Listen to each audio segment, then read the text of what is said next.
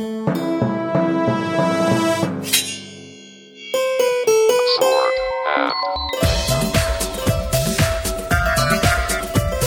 everyone, welcome to the Sword and Laser, episode number 191. I'm Veronica Belmont. And I'm Tom Merritt. And this is the science fiction, fantasy, podcast, book club, video show, and book publisher striving to bring you the latest in genre fiction news as well. I believe people should understand that we have both squeezed our vacations in between episodes of Sword and Laser very neatly. That's true. Yeah, we even had episodes go up during our vacation. I know.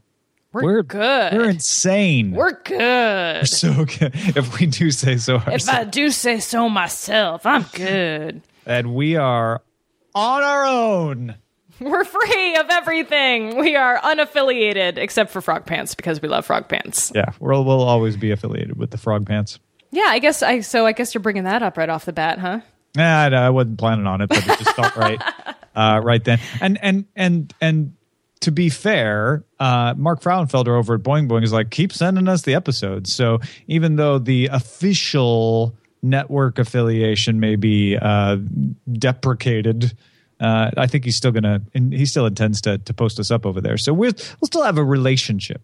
And to be fair, it's not just us either. It's Oh, right. all Yeah, of the shows. so they didn't just fire us because they hate us. Right. It's a podcast thing.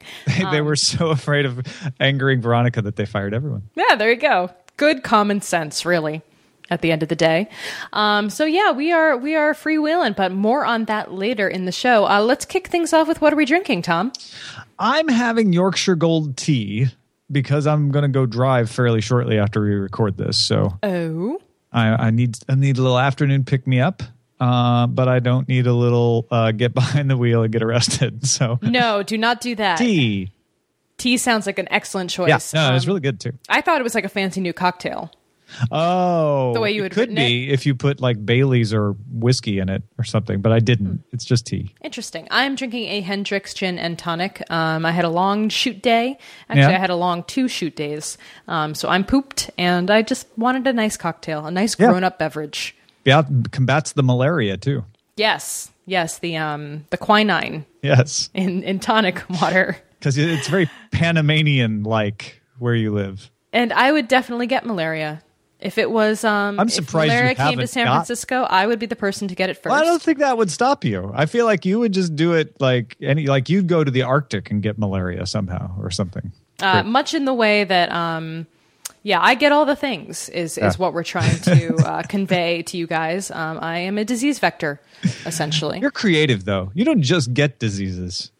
You get you get them in, in, in innovative ways. You're well i was really i was really happy to not have the tapeworm i thought i had though i was kind of looking forward to maybe dropping 15 pounds Oh, that's horrible. That's horrible. um i was i mean not looking forward to it just being like all People right actually used to do that. I they used know. to actually swallow tapeworms. I was like, well, you know, if this happens, it happens. You know, I'll look on the plus side of things. I'll look at the bright side, the glass half full, the tapeworm okay. half in your Right. intestine. Try to spin it like it's positive thinking. Get a little PR spin, you know. Robert Schuller would approve. Anyway, I don't have a tapeworm or any kind of parasite Thank at the moment. Um, so that's good. We're parasite free. Let's jump into the quick burns. So uh, these are submitted by you wonderful folks in the audience over at goodreads.com. And Joanna is a tried and intrepid uh, submitter and let us know that the next Old Man's War book from John Scalzi has been announced called The End of All Things. Yes, it is, of course, in the Old Man's War universe, in case you had any questions um, there. And uh, man, Scalzi is keeping himself busy. He is workhorse. Uh, he does not stop. Remember, Lock-in just came out, and uh, and now he's going back. Uh, Human Division was in the Old Man's War universe uh, a couple years ago. Now uh, it seems like it's more recent than that, but it really has been, hasn't it? I liked this. Uh, he says the title and cover of the book, formerly known as the Human Division 2, The Divisioning. nice. so that is not the title, of course. Um, uh, yeah, I'm so far behind on this series, but I would love to catch up on it one of these days. One of these Yeah. days. I actually uh, caught up on Zoe's Tale, uh, which I was starting like right when the Human Division came out, and just not because it took a long time to get through the book, but because I had so many other book obligations popping up. Uh, it, it it took me a while to get through it to when the Human Division finally went through its whole series. So now I need to read the Human Division before the end of all things comes out, which is a good problem to have. And if you don't already have enough to do, uh, sporadic reviews over on the forums also mentioned that Kim Stanley Robinson's Mars trilogy is coming to television, and this is really exciting, uh, especially since Vince Gerardis is working on it from Game of Thrones and and the. Uh, not loved enough, perhaps, or maybe loved appropriately. Flash forward, uh, T- TV. I'm not I sure. I actually really liked that series. I, I thought there were lots of good things about it. All right. Well, he's working on the development deal for Spike TV um, for Red Mars. See now, Brian Brushwood and I talked about this on Cord Killers, and Mm-hmm. he was very skeptical of the fact that Spike TV was. Oh, Brian skeptical of something. Well, I'm sure, so right? I know, shocking. surprised. But particularly, like, I think he had a good point, which is like, are they going to have enough money to do this? Because Spike TV isn't known for throwing out tons of money. I made fun of him. Was like, yeah, but AMC when they first launched Yeah. Mad Men weren't known as somebody that had money. Uh, it is a fair point, though. Don't tell him I It said is, but I think you know AMC, as you mentioned. Uh, yeah, never agree with Brian. It's the end of days if you do. Um, what was I talking about? You're saying that, that AMC was able to AMC like, was able to, turn you into know, an original programming. They they have some great original programming on there now, of course. Uh, you know, Mad Men and, and Walking Dead. Um, sci-fi is really coming around in a lot of ways, uh, not just in the in the in the new fiction space, but also in the reality space. They're doing some interesting shows. Um, so I'm I'm not judging anyone anymore. I'm letting things happen the way they happen, and hopefully it'll be good. But I'm not going to put any kind of preconceived notions about what's possible this day and age because you can do a lot of cool stuff. So with not a lot of money anymore. Um, so I'm hoping that that will bear out. Yeah, I'm I'm looking forward to this. I, I think I think that just because Spike TV's behind it is not enough to, to make me worry. Otherwise, I don't think they'd be doing it. I Yeah. think they're. I think maybe Spike TV might not be able to continue to fund it. That would be my bigger worry. But I don't think they would. I don't think Kim Stanley Robinson would be on board. I don't think Gerardis would be on board if they didn't think they had enough resources to get it done. I agree. I totally agree. Joe Informatico uh, lets us know that Fox has committed to a put pilot. I'll explain that in a second. For a TV series based on the DC Comics uh, former Vertigo imprint version of Lucifer, Lord of Hell. Lucifer first appeared in the Neil Gaiman written Sandman comics before later featuring in his own Vertigo series. Uh, Joe had to look up put pilot. Thanks for looking it up, Joe. It means the network or channel agrees to air the pilot with substantial financial penalties to the development studio if they back out. And it's generally seen as a sign that the network wants to pick up the pilot. Interesting. Yeah, I had never heard of that term before, um, so I'm glad he he finagled that in there. Um, yeah, I don't know a lot about this series. I am one of the few people who have not really read Sandman beyond like the first book. Um, so I, I I like stuff like this though, so maybe I'll I'll check it out uh, anyway. I mean, if it's a TV series, I'm I'm Yeah. probably far more likely to dive into it because I'm always looking for good new TV shows to watch. You know, there's the there's the sort of I'm, I'm looking at it as a Venn diagram. There's the people who want Neil Gaiman stuff on television, like they want American Gods and they want Sandman, and then there's people who want just Sandman on television in any possible way. And this is like, well, at least a sliver of you are happy because you're getting a part of Sandman. Yeah, there you go. Um, Sporadic Reviews again has a has a post up, um, and he pointed out that uh, is it Pyre or Pure Books? I've never really known. That's a good question. I, I guess it's Pyre. Pyre. P-Y-R. I always thought it was Pyre, but Hmm. if you guys want to correct me, totally feel free because I, I have no idea. Um, he pointed out that Pyr Books in a blog post wrote, uh, "We recently heard from independent booksellers that their customers are hungry for science fiction again, despite the predominance of fantasy over these last several years." Yeah, this was part of a blog post about the future of the publisher in general. Uh, and Sporadic Reviews noted that particular passage, which is great. I mean, we've talked several times on this show about why is it that fantasy seems to get more love these days. And we've speculated that it's cyclical, and this would seem to bear that out. Yeah, they said that uh, national retailers have indicated that they see a resurgence in space opera, um, a category in which we've not only published before, but one in which we have a new series starting in December with The Fortress in Orion. Um, so this is by Mike Resnick. So space opera, we've talked a lot about that on the show, um, especially with James S. A. Corey um, and people like that who have really had some major hits in, in, in recent years. And so maybe that cycle is coming around again, and we're going back into a, a you know a, a science fiction period. Yeah, and it would make sense to kind of swing that way eventually, and I'm excited about that. Not just because I'm the laser in the sword and laser, but you know, it's it's been a while Bias. Since, since we had a lot of space battles. I need to see some more space battles. Man wants to see some space battles. Uh, and Paul wants to see the new Kindle. Actually, he saw he took a look at the new Kindle and he said it looks cool. It's called the Kindle Voyage. Uh, it's thinner. It does this adaptive light uh, trick where it keeps the screen brightness even based entirely on the kind of light that you're in, which a lot of other uh, e-readers do and Kindles have done before. But it also takes into account the fact that your pupils dilate. So it'll be it'll be dimmer when you're when it's dark, uh, or uh, actually, wait a minute, it'll be lighter when it's dark, and then it will slowly dim as your pupils adjust to the room. So it, Oh. I may have that backwards, but essentially, That it sounds tries, right. Yeah, it tries to make sure that it that the brightness. No. It would it, would want to start darker and then get brighter as your eyes adjust. yes, adjusted. there we go. Yeah. That's right. That's right. I think. and yeah. it does that. it does it right Because you don't I- want to be reading in a dark room with bright light. Right, It exactly. Because if you have the bright, you're like, whoa, that's too bright.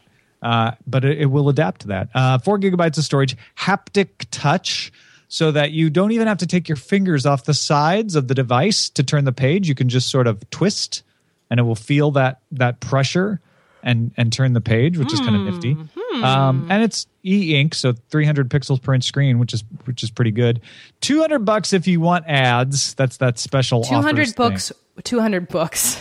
200. Two hundred books is currency.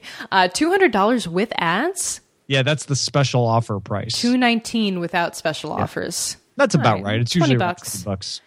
Um, if you don't want the ads. I always get so I'm I'm not gonna get this because my Paperwhite is still just working fine. I don't need to upgrade right now, but um, yeah, I.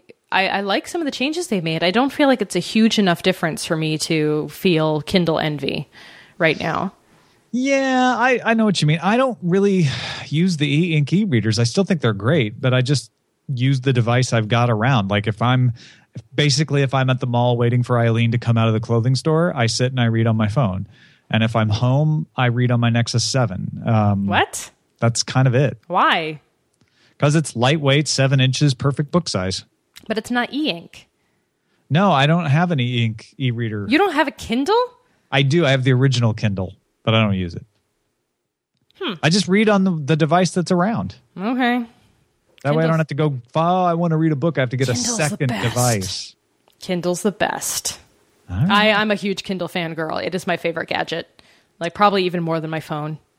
I just love it. And they uh, they now have a $79 Kindle with special offers that's um wait no that's the same one they didn't change it what am i talking about why is they new trying to trick me they did something new to the $79 model one Oh, really? but i can't see Who what knows? the difference is Who knows? yeah All right. Well, let's uh, let's take a moment to thank our sponsors. Uh, you guys.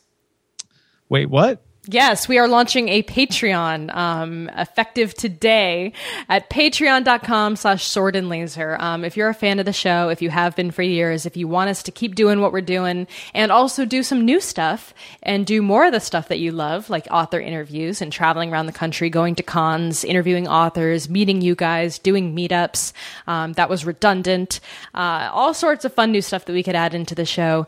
Head over to Sword and Laser. Patreon and uh, maybe and and show us your support if you if you love the show and and and and help us please. yeah That was uh, pathetic. that went real pathetic real fast, Tom. This is why I'm not good at this. You should be reading the ads. even pennies will help. No, it's uh, it, it's essentially the fact that we're not going to have uh, an advertising supporter right away made us make the decision: should we turn to another advertising supporter, which we could do. Uh, and we're not entirely against that, uh, or should we we try this Patreon thing, which has worked out for me on a couple other podcasts, and it's working for a lot of other folks. So we figured we'd we'd give it a shot. Uh, go to Patreon.com/slash Sword and Laser and take a look. We've got uh, some rewards that include um, maybe we should have made one of the awards us not singing but like some exclusive content from veronica and i including possibly singing a jingle or mispronouncing things um, and and some inside information that you'll get before other people and stuff like that so go check it out let us know what you think And I think most importantly, the Lem on the Run reward is my personal favorite, uh, which is we'll take Lem on the road. We will go around the country and, and do sword and lasery stuff and bring Lem with us. And and uh, I think that's that's pretty cool. He needs to stretch his wings a little bit. And if you're unfamiliar with Patreon, the way it works uh, is you agree to support a show per episode. So if you want to give us freaking five cents an episode, that's fine. We don't care. However much you, you're willing to give. And then every time we put an episode out, we post it through Patreon. That's how you know it's a chargeable episode. And at the end of the month, Patreon will collect the money from you either through PayPal or your credit card or however you decided to do that. And if we put out like five episodes in a month and you're like, that's too much because I pledged $5 per episode, I don't want to give $25, you can put a max on it. Mm-hmm. You could say, I'll do $5 an episode, but only $10 max per month. So there's a lot of controls for you on the supporter side as well.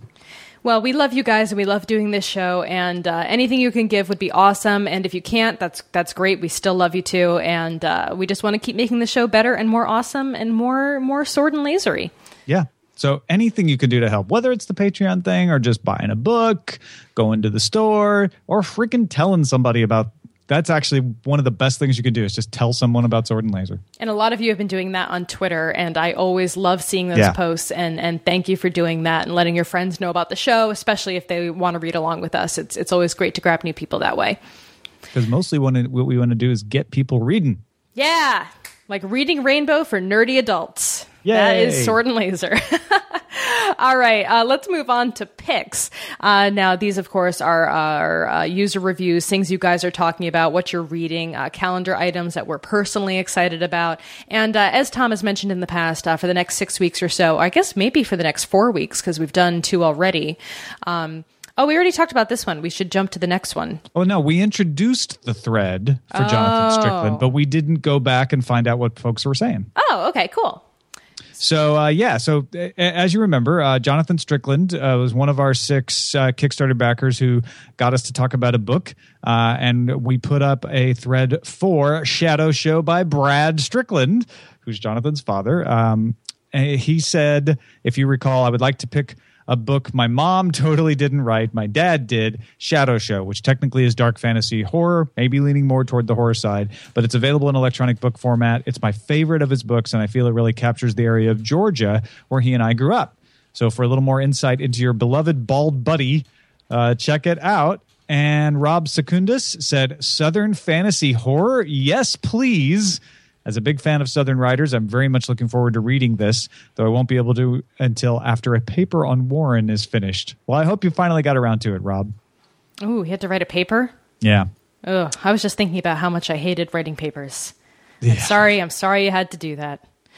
And then Terp Kristen said, uh, Never heard of it, but I'll give it a try. That said, the horror thing usually isn't for me, so I'm not sure how it will go, but this is why I joined this club for broadening my horizons. Yes. And then Terp Kristen went on to say that FYI, the book is part of Kindle Unlimited, so it can be borrowed under the program, or it's just, you know, $5.59 for those not part of Kindle Unlimited. So there you go. Check out Shadow Show by Brad Strickland. And, and the discussion will continue in the Goodreads forum as well. Next time, we'll discuss The Steel Remains by Richard K. Morgan, which was suggested by Vaughn. Uh, the, the kicker with The Steel Remains is that it's Richard K. Morgan's fantasy book. Mm. Uh, we know him as Altered Carbon, right? Because we read that here. Uh, but this is a fantasy about a dark lord rising and the prophecy that dog's Ringil Eskiath, who you can call Gil for short, a washed up mercenary. And uh, if that's got you intrigued, uh, go check out the link in the show notes. Um, Alex already had a note about it that it's kind of a modern fantasy, which not really an urban fantasy, more of a mm-hmm. modern fantasy. Interesting. So I'm curious to see how that that pans out. Yeah, go uh, get in there and discuss it. And we'll talk more about it next week. What are you reading really lately, Tom? I have been reading our book picks. Oh. you know, it's funny. I went on va- I went on vacation and I thought, oh, I'm going to catch up on the book pick. I'm going to get back into reading all these other books. And uh, wow, I just didn't do much reading at all on vacation because we were moving and walking around so much. I'm still reading The Steel Remains uh, uh, by uh, Alastair Reynolds, mm-hmm. and I'm also and I'm really enjoying it. But it's just slow going for me to Wait, find time. You just said you're reading The Steel Remains by Alastair Reynolds.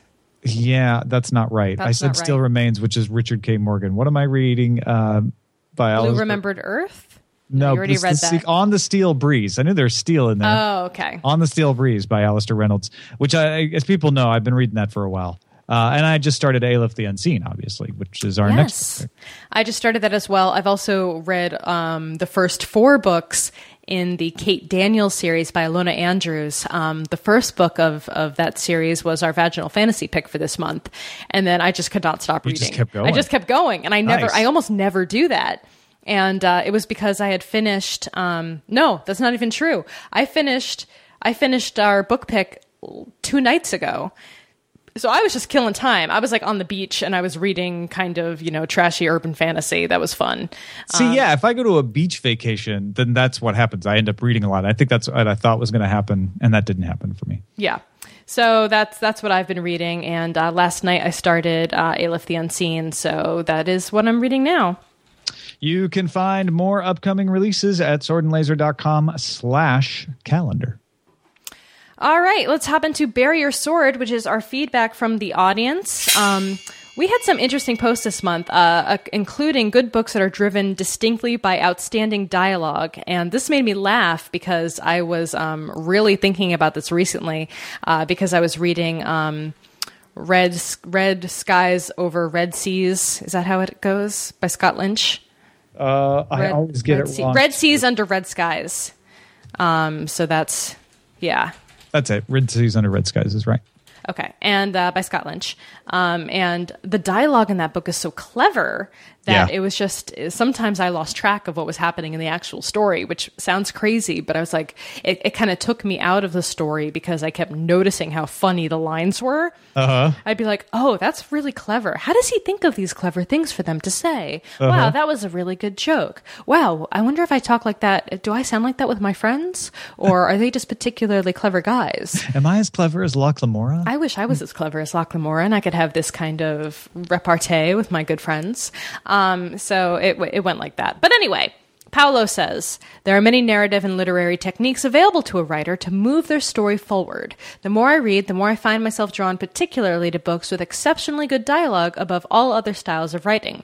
I feel like noteworthy dialogue draws me into a book more than anything, and I'm easily able to imagine the characters and events in a story with good dialogue.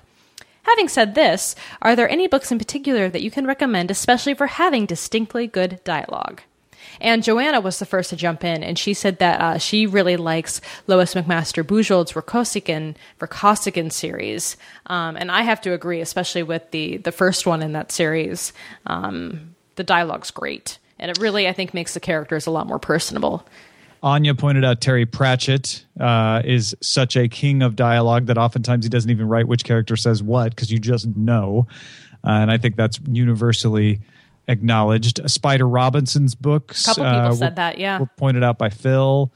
And I by would, John, I would, too. I would say Douglas Adams uh, is my favorite dialogue writer because he just makes me laugh. Mm-hmm. And yet it's not like all his characters are him saying jokes. They're, the, all the characters are still distinct.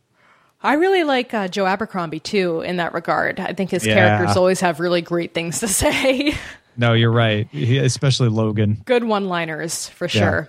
Um, so I got a kick out of that. Say this about Joe Abercrombie. Say he can write dialogue. Say he can write some mean dialogue. um, and then Guard had a post that uh, I was drawn to. Were you? It was uh, what's with the giant spiders? and in my mind, I was like, what, like Shelob? Like what? Yeah. What, are, what giant spiders are we talking about? Like, is that a common trope in books? He says, anyone else run into this? I've killed three of the largest spiders I've ever seen this week. The last one exploded, and the goo looked like alien acid blood. What I love about this thread is that even though it doesn't have anything to do with books, everyone jumps in with like these like compelling reasons why they think what they think about spiders. Like some people in Australia were talking about buying these like capturing huntsman spiders, which are these huge spiders that make a thunk on your walls. Uh, other people were talking about like, please don't kill the spiders, just take them outside. And lots of people are saying, yeah, I like the spiders that hunt the insects. I always let them live. Uh, which I do too, actually. I have no problem with spiders. I don't like them in the house necessarily, although in a couple of corners I let them go because I'm like, yeah, catch some flies, keep them out of my hair. Trike has posted the most terrifying picture of a spider I think I've seen in a really long time. He said, I appreciate spiders, but I do not like spiders. They creep me right the hell out. Look at this photo I took of a wolf spider carrying her egg sac. She mugged me in order to pay for those 1,500 kids. I saw her just the other day in the garage, and she's easily 50% larger now. And this spider is covering George Washington's face on the dollar bill. And then Ruth says, I must be an oddball because all I can think looking at that picture is cute. Yes, you are an oddball. That is horrifying. Oh, but it's a mother with her babies. We have some really big spiders uh, that have been hanging out in my house recently, and I'm not okay with it. Um, I don't kill them, but um, I hate mosquitoes more. So if they're doing anything for the mosquitoes, which I don't think they really are, uh, that would be great. I'd really appreciate that. Shall we move on to Peter V. Brett calling out DC Comics? Yes, go for it. Sean wrote Peter V. Brett got a hold of a new Justice League RPG, which he intended to play with his daughter, who's a huge superhero fan. The only problem, whoever designed the game didn't see fit to include female characters, not even Wonder Woman. Whoa. Uh, and Peter V. Brett is none too happy about it. He writes, maybe statistically it's more likely to be four boys playing, and they want to cater to that. But if so, it's a self fulfilling prophecy. If you market only to boys, don't be surprised boys are your only market. And don't be surprised if the boys with sisters and female friends end up playing something else entirely. And he goes on. I agree. I mean, that is that that self fulfilling prophecy has been something that comes up in video games. It comes up in in books. It comes up in all sorts of different kinds of media. Um, you know, if if it's if you bring the characters, the the fans will come. I think. Um, And here's the here's the thing, right? It's not a question. Like you could have lots of arguments of like there should be more than just Wonder Woman in DC in a DC game, and that would be a fair argument. That would be a productive argument. Or you could say that like, well, but female superheroes just historically are underrepresented in in the mythology, and so the game is representing that mythology. And and, and how much is it the game's responsibility to correct for that? And that would be a productive discussion. But apparently, neither one of those discussions are relevant because they didn't even put the one famous female superhero that dates back to the 40s that is a no-brainer to put in the game. What is wrong with them? I don't know. Maybe they're waiting for the expansion packs. I don't know. I can't think of anything that makes any sense. Also, what is it with Wonder Woman? Like they can't get a TV series off the ground. Uh, we're finally going to see her in a movie, but only as a third character in the Batman versus Superman. And totally briefly. Like she's hardly, Yeah. from what I've read, she's hardly in that film at all. Wonder Woman is a fantastic character. I loved that series growing up with Linda depressing. Carter. It's depressing. Yeah. It's like there's Wonder Woman fans out there. Like help help help a girl out. Help a guy out. There's tons of male Wonder Woman fans too. I don't I don't get it. I don't get it. She's a badass. Yeah, she's Wonder Woman. All She's right. lasso. Let's jump into the book of the month discussion. Uh, we're going to kick off uh, the book pick for October, uh, which was my pick. And uh, then we're going to wrap up Stories of Your Life and Others by Ted Chiang, which was our September pick. Uh, but we'll do that after the kickoff. So that way, if you don't want any spoilers for Stories of Your Life, you can just skip past that and you won't miss anything on the show. Right. So here's our non-spoilery kickoff. Uh, Alif the Unseen by G. Willow Wilson. Uh, a little bit about Ms. Wilson. She was born in New Jersey, attended Boston University, and lived in Cairo in her early 20s. Uh, her first graphic novel, called Cairo, was based on that experience and listed as a top graphic novel for teens by both the ALA, American Library Association, and the School Library Journal. Uh, she had a comic series, Air, nominated for the Eisner Award, and Alif the Unseen was her first novel and won the 2013 World Fantasy Award. We even interviewed her back in 2012 when Ayla first came out. Yeah, that was that was awesome. She was fantastic to interview. Um, and speaking of superheroes and uh, female superheroes, um, in in 2013 in November, last November, a, lot of people heard about this. Um, Marvel announced that uh, she's going to be writing a new Miss Marvel series starring a new character, Kamala Khan, a young Muslim girl living in New Jersey who takes up the mantle after the previous Miss Marvel, Carol Danvers, took up the name Captain Marvel. So that's like that- a progression of awesome women going into this role. Yeah. Um, and totally different too, because we, I, you know, I think there's only a handful of um, Arabic and, and Muslim characters in the comic world, especially at least in, in the United States. Um, so I think it's it's really powerful to have not only a female role model but also a, a Muslim role model as well. G. Willow Wilson is talented, uh, and she's she's very well proven in the comics world. So I was excited t- to read this novel because I've heard so many good things about it. Uh, Alif is an Arab Indian computer hacker. I'm going to take the description from James Wilson of Octavia Books because I feel like this is a better one than sort of the publisher's uh, blurb. Mm-hmm. Uh, Alif is a hacker who gets into deep trouble when he tries to erase himself from the web. His troubles only increase when he receives an ancient text written by the mythological jinn that may be the key to unlocking a whole new way of programming. This smartly written, action packed thriller is reminiscent of the early works of Neal Stephenson and William Gibson, unpredictable to the very end. I could not put it down, says James Wilson.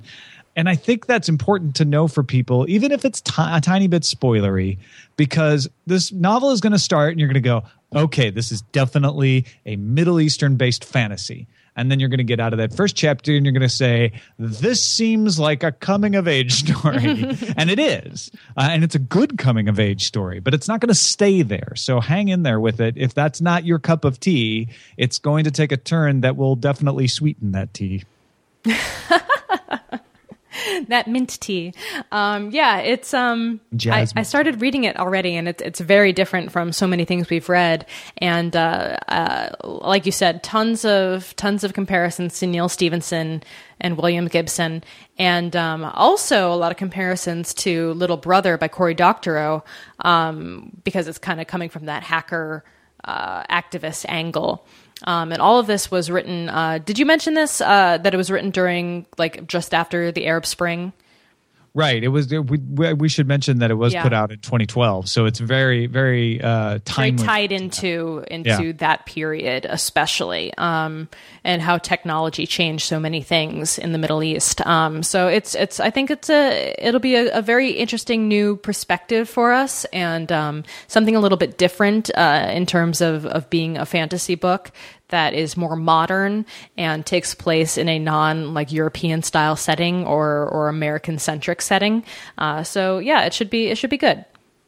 And if you'd like to hear a little more about the book, uh, we'll have a link to episode 112 of Sword and Laser, where we interviewed G. Willow Wilson about it in the show notes. All right, and uh, and thanks by the way to Rob, who's done a fantastic job in the forums of organizing the discussion topics uh, last month and this month.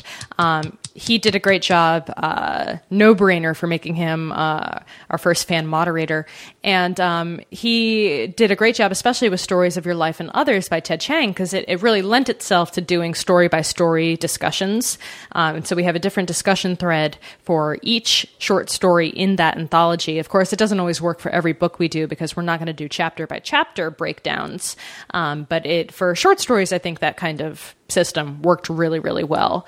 Uh, of course, there were also other topical conversations that we had about the book in general on the forums, um, but it was cool to see the breakdown story by story and also kind of what tied those different stories together. And that's something that we really talked about at the uh, Sword and Laser Book Club meetup in person here at Borderlands last night. Um, so thanks to all, all you guys that came out for that. Um, but there was a, there were a few common threads, um, and so Ted Chiang, by the way, primarily a short story author. He also works in technology, um, which I think really comes across when you're reading these stories because there's such a breadth of knowledge of all different kinds of disciplines, you know, from physics to to language and linguistics and mathematics and theology.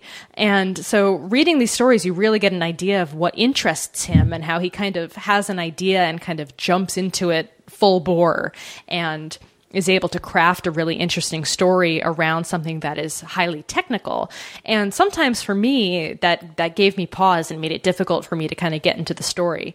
And also, we learned um, by reading the book jacket that the stories are chronological. So the first story, The Tower of Babylon, is the first short story he wrote that he published. And then they go from there. And so if that's interesting. so they're chronological yeah. by the Published time that date, he published yeah. them, or or it might have been written date because I know that or his written, first okay. um, Understand was the first short story that he sold after he was in the Clarion workshop. Um, so he had tried to get that short story published in, in many collections previous to being in Clarion. And then he was able to go to the workshop, kind of workshop that story, make some changes to it, and then be able to say on the cover letter, "This is my Clarion workshop story," and then yeah, suddenly he, he got all a lot of acceptances. Yeah, um, so I thought that was that was pretty neat as well. Uh, but you can kind of see how the stories go from if you think about them in chronological sense, I think the character development especially improves over time. So, let me think. Like Divide by Zero, for example, one of the first stories where we really get what feels like a character analysis of the two the two people in the tale. And I didn't really get a sense that I knew those people by the end of the story. And I thought the math, you know, maybe it was just the math was beyond my comprehension. Um, but I never felt connected to the people. Do you know the story I'm talking about? Yeah, I do. And I both agree and disagree with you. I, I don't feel that I got a connection to the people as human beings. That's maybe the wrong way to say it, but like I didn't get an emotional connection like, oh, I know this person, I've met this person, etc. But at the same time, the concept that was described of one person discovering something that undermines all of their faith, right? And in this case, it's faith in mathematics. Mm-hmm. And then someone else going from being the person that relied on that person's stability to being the person that now has to support them, I felt was very human. So the situation I identified with. Well, yeah, because I mean, all of her faith is in math, and then that's shattered. And then all yeah. of his faith is in her, and then that falls apart. Right. And so, it's no, I, th- and I, I think that was incredibly rich and and almost the kind of thing you want in characters, right? It, it's sort of circling around it. But I know what you mean that the characters themselves didn't have additional depth, maybe to add to that situational depth. Yeah, I guess I just didn't care about them enough in mm-hmm. that particular story. Um, but then that kind of changed, you know, for me, especially with Story of Your Life, which I think we talked about in the last episode a bit. Um, because I really did care about the main character. And I thought that was a really good combination of interesting sci fi and a personal tale and how they were intertwined. Also, all these stories, I think, except maybe one, had like a major twist. Yeah. In fact, Carolina pointed that out in this thread about the common thread of the stories that they all are about, uh, as she puts it, uh, a collection that have. I believe the common thread that this collection has is preconceptions and destroying or debunking them. And that twist is that point where the preconception is turned on its head. Yeah. I think the only twist that happened I don't know if there was a twist in um, liking what you see. Uh, I guess the twist was that, you know, that's not the only way to manipulate people. Here's this other major way of being able to manipulate people. You know, because it went from manipulation by having your calli on or off versus you know this this style what was it like a speech style? What was the what was that final manipulation right it was the charismatic charismatic uh, speech like being able to convince people of things based on all these different like, the the you know messing with their spec and whatnot. Yeah um, it doesn't have the direct twist. It's more of a slow turn right? Mm-hmm. because our I, I, like to think of her as the main character, even though the characters are very spread out in that story. Uh, but the woman who's upset and wants to turn her calli off and does it and then tries to get her boyfriend back, then ends up going back to like, well, maybe I should turn it on. You know, right, like right. you, it's not a twist so much as like a turnabout of her character. And mm-hmm. it's exactly what you're looking for in Divide by Zero, right, is a character that grows and learns and becomes deeper over the course of the story. But maybe that's not going to happen because you're seeing the downfall of that person in Division mm-hmm. by Zero. You're yeah. not seeing them be built up and becoming a person you're interested in because they've already been that person somewhere else. Now they're on their decline. And so maybe that's why you don't connect to them in the same way, or at least maybe why I certainly is a challenge to try to do that. You're right. So that was interesting. Um, I really liked Hell is the Absence of God, although I kind of knew it was going to all end like go to hell oh, in a handbasket, as it were. a twist. That I did not expect him to go to hell. Did you not? I kind of no, expected him to go to hell. I was, I was like, he's surprise. not going to end up in heaven. There's no way this is going to end happily. I thought he was going to end up in heaven and be miserable. I thought that I thought what oh. was going to happen is he would end up with his wife and get what he wanted and then not be happy. Mm. And like everyone would be like, How can you not be happy in heaven? But I started to doubt that conclusion when he saw the light. And I'm like, well, I guess I guess the this could be like you have to lose who you are and is that actually achieving something and of course pretty shortly thereafter you get the rug pulled out from under you mm-hmm. um I loved 72 letters. I think it Didn't didn't favorite one in the enjoy that. Really, probably my least favorite. uh, because I loved the concept. The, the thing I loved about all of these stories was the the conceptual universes that he created are fantastic, and I love that idea of saying, well, what if all of this mythology is science? Let's just take this mythology and make it science. It's now true. It's now fact. It's not even like controversial. And you can write things on letters and make Gola and and and move them around. And I thought that was really fun. Is that the um? Is that the multiple of Gollum? Gola, I think Gola, so. Gola, really? Interesting. well, now I I, don't- ah, now God, I'm I'm saying doubting. interesting too much. It's driving me crazy. I hate when I think start crutch Gola. wording. Ugh, gnarly. I think Veronica. Gola is the single and Golem is the plural, actually. Really? Yeah. Well, anyway, uh, I thought that was cool because I just read He, She, and It, which is another story about Gollum. Um, Gollum. It's not about Gollum. Different, different thing. totally different thing. He wants it. But the book club uh, members were making fun of me last night because I think I just kind of stopped reading that story like towards the end because I don't remember. I like I know it kind of turned into like oh this is how DNA came to be or these words are DNA sequencing, and it turned into real science. Is that what happened? Uh, sort of. I'm trying. I'm still. You don't even remember. You know, you, you did not. You did not even like this tale. You're just just pulling. No, no. I, chain. I'm I'm distracted because I'm trying to find if I if Gola is actually it doesn't real matter. It, this is more Um, important than that. Just email feedback at swordandlaser.com. I got it from Dune. Gola, an artificially created human. Okay. Anyway, Well, yes, that could have just been how what they called them in Dune. that could be where I'm picking that up from.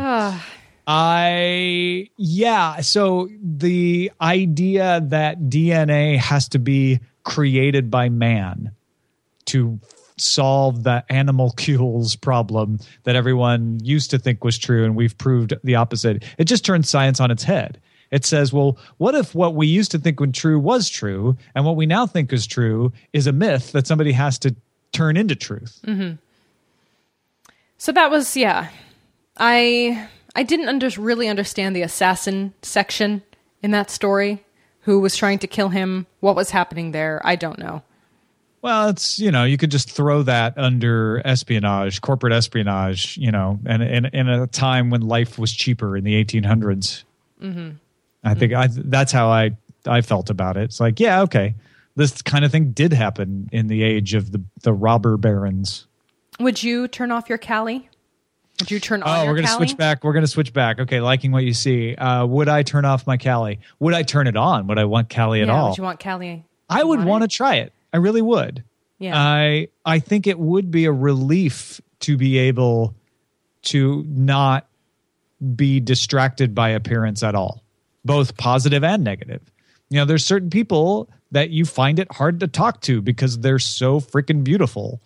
Um, and there's mm. other people that you find it very distracting to talk to because maybe they have a disfigurement or something. Mm-hmm. Uh, and we all do our best. This is why this story is, is so good, actually. We all do our best to pretend that neither of those things are true, right? Mm-hmm. It's almost like I can hear people groaning, like, oh, I can't believe you said that.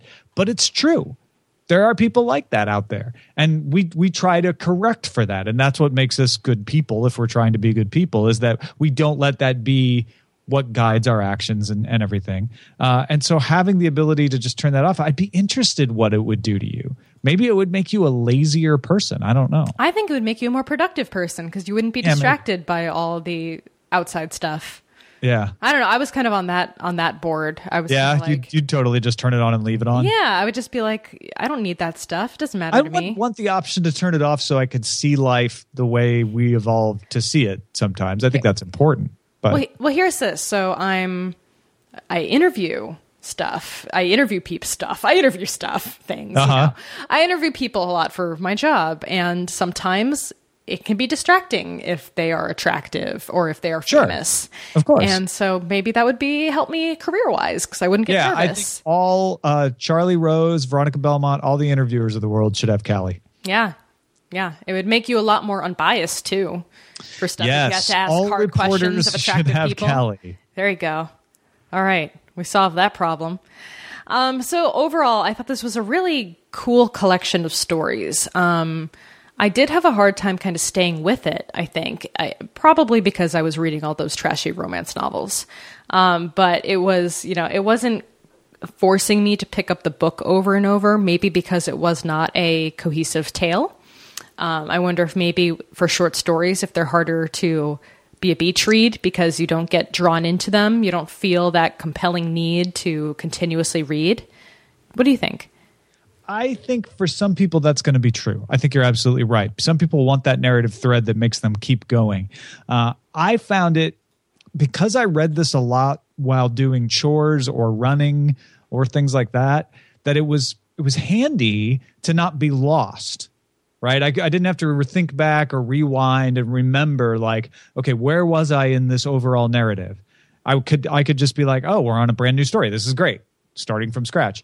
That also has its drawbacks because for me, one of the hardest things in reading any story is getting to know the names of the people and associating them with their characters.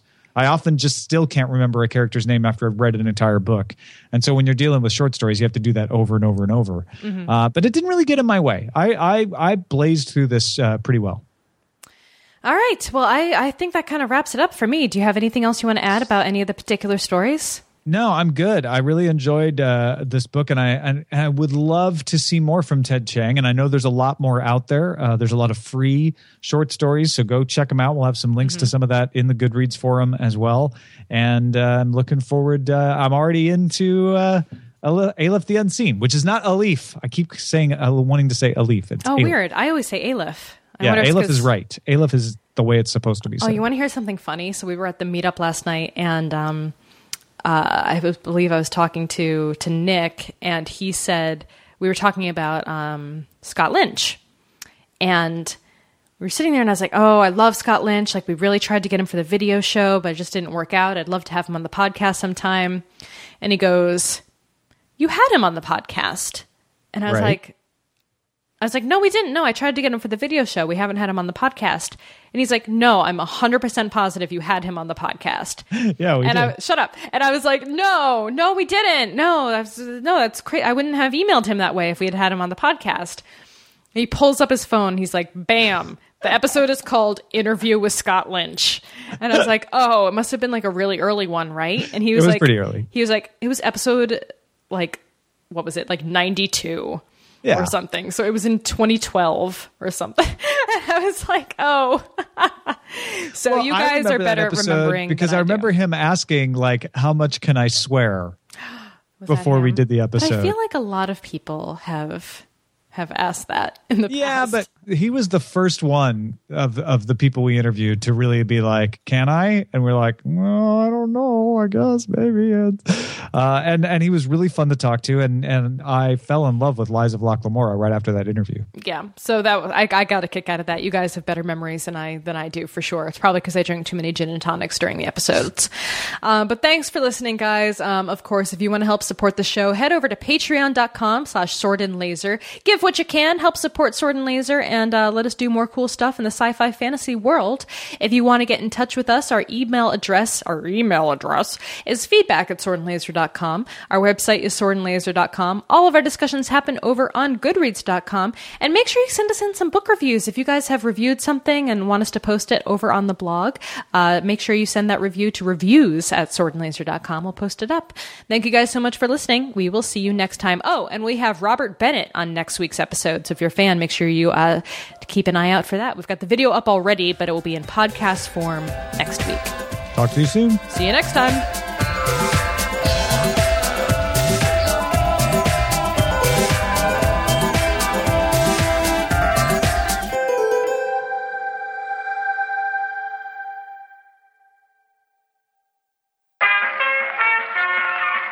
This podcast is part of the Frogpants Studios Network. For more information about this and other shows, visit frogpants.com. Audio program so good, it's like you're there.